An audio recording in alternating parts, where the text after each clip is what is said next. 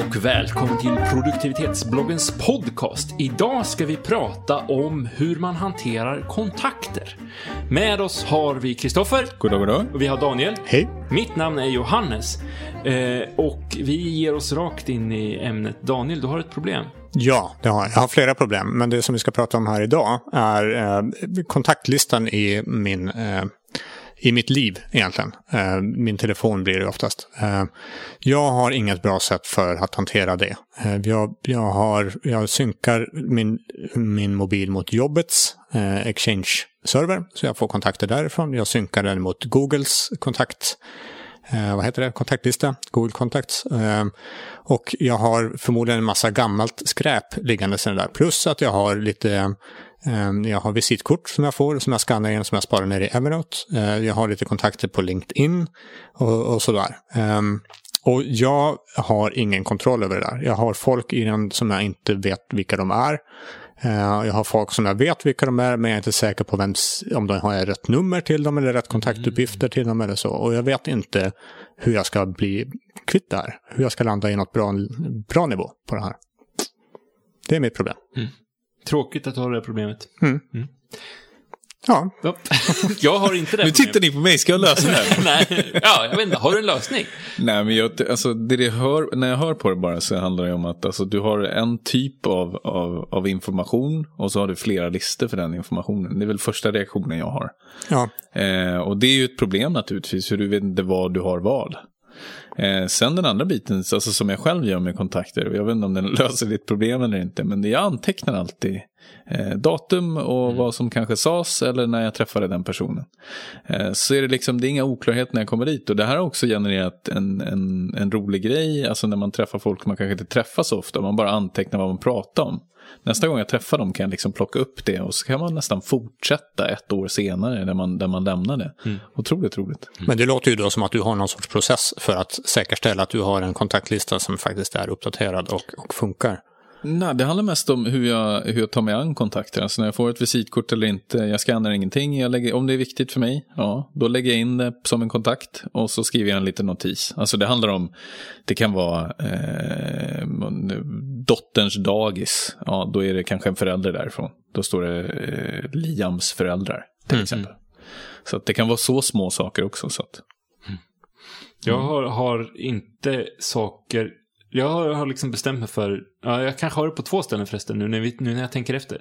För jag har ju kontaktlistan i min telefonbok som, som synkar upp mot iCloud och kommer rakt ner i min Mac igen sen. Eh, och där har jag väl de som jag känner att jag har möjlighet, eller som jag behöver kontakta någon gång per år. Så här, eller några gånger per år. Som jag behöver, behöver telefonnumret när jag står i skogen kan behöva telefonnumret när jag står i skogen. Liksom. Men, men folk som jag träffar på en konferens och växlar några ord med och säger det här vore, vore trevligt att och, och pratas vidare någon annan gång och sådana här saker som eh, folk som man bara knyter kontakt med, ytliga kontakter, jobbkontakter kanske framförallt. Som man byter visitkort med. De visitkorten går ner i Evernote med en sån här notering som du har, Kristoffer, också. Mm. Så man skriver vad man, vad man, när man träffar dem och vad man pratar om och sådär. Men alltså folk som är eh, arbetskamrater och sådana här som, som är lite närmre. De har jag i telefonboken. Mm. Eh, och där skriver jag inte vad vi har pratat om och sådana saker. Nej, Nej jag gör inte det med min sambo heller. I morse när vi pratade. ja, exakt. Eh, men, men, det, men, men det kanske dyker upp en annan födelsedag att man noterar sådana saker och, och, och, så. Men då kör du, för du kör Gmail också för mail, Nej. eller hur? Du kör inte, Nej. men du använder, du använder tjänsten Gmail? Nej, inte som e-postklient. Eh, Okej. Okay. Okay. För annars blir det i många sådana här system, och det är kanske det som är mitt problem, att jag tillåter alla de här tjänsterna att faktiskt synka in i min kontaktlista. Mm. Att många av de här tjänsterna, så fort du använder dem och skriver ett mail i dem så sparar du ner kontaktinformationen ja, i kontaktlistan och tycker ja. det, här, det här är bra att spara. Och sen så försöker de på olika smarta sätt att kombinera det här. Det här verkar ju vara samma person som det här. Och så synkar de ihop sig med varandra. Så att, och så har man dubbletter och tripletter. Precis, och jobb, jobbtelefoner och hemtelefoner. Mm. För du har även synkat ihop Facebook någon gång i mm. forntiden mm. med det här. Ja, sånt där passar jag mig för att koppla ihop saker på det sättet. Ja. Så man kanske ska köra en, eller jag kanske ska köra en sån här Nuke from Orbit och bara blåsa allting och så börja om. One kanske- kontaktbok to rule them all. Sen. Precis. Ja, det, Precis. tror, det, det tror jag på. Jag tror att det är i grund och botten den strategin som jag har bestämt mig för. För jag har valt att inte ha med Googles kontakter att göra och jag har valt att inte blanda in det i jobb. jobb någon jobbkontaktbok har jag inte, utan där dyker liksom e-postadresserna upp allt eftersom jag trycker knappar. Det är samma för mig. Jag har inte heller någon på, på våra motsvarande exchange-server. Jag har ingen kontakter alls där, utan jag använder den personliga som synkas mot Gmail i mitt fall. Men det är den jag använder och den är den som bestämmer. Men sen så har jag, jag brukar en gång per år, oftast blir det i mellandagarna så här, så, så, så brukar jag sätta mig med min kontaktbok på, som jag har i telefonen och rensa den. Och liksom kolla, vänta nu, är det här rätt telefonnummer? Den här personen har bytt jobb, ja, men då ska det här, de här telefonnumren ska bort. Eh, är det någon som jag verkligen inte har kvar i mitt universum så åker de, åker de bort.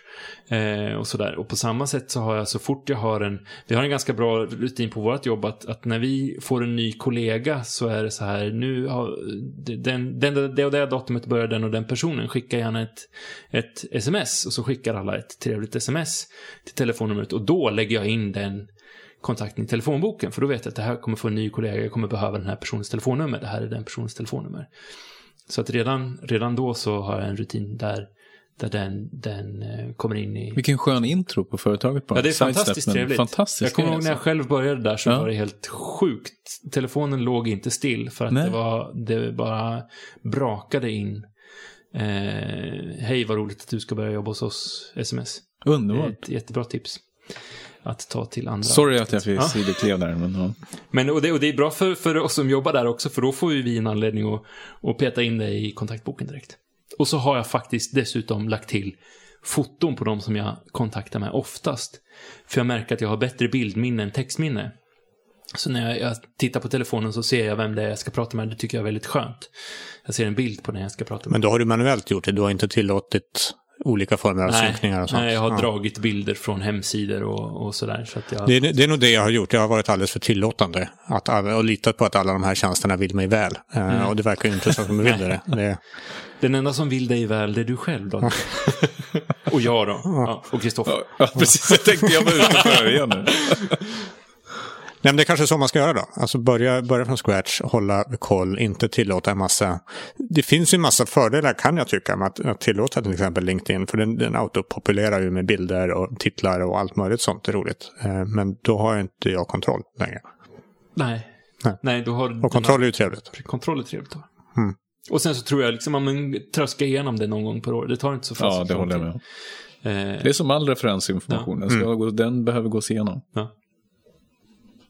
Bra. Mm. Så hur sammanfattar vi det här? Håll allting på ett ställe. Det är ungefär som, som med ditt tillförlitliga system, din, din att göra-lista. Som det mesta vi pratar Som det om. mesta vi pratar om. Ja. Samla det på ett ställe, gå igenom det regelbundet eh, och så. Mm. Bra. Och håll koll på vad som tillåts använda det och vad som tillåts peta i det. Precis. Mm. Toppen. Med det så säger vi eh, tack och hej. Eh, du får gärna gå in på eh, vår hemsida som heter produktivitetsbloggen.se. Eh, like oss på Facebook, följ oss på Twitter och eh, ge oss ett betyg i iTunes får du jättegärna göra. Eh, vi som har pratat idag det är Daniel, Kristoffer och jag heter Johannes. Du får ha en väldigt trevlig fortsatt dag och så hörs vi igen nästa vecka. Ha det bra.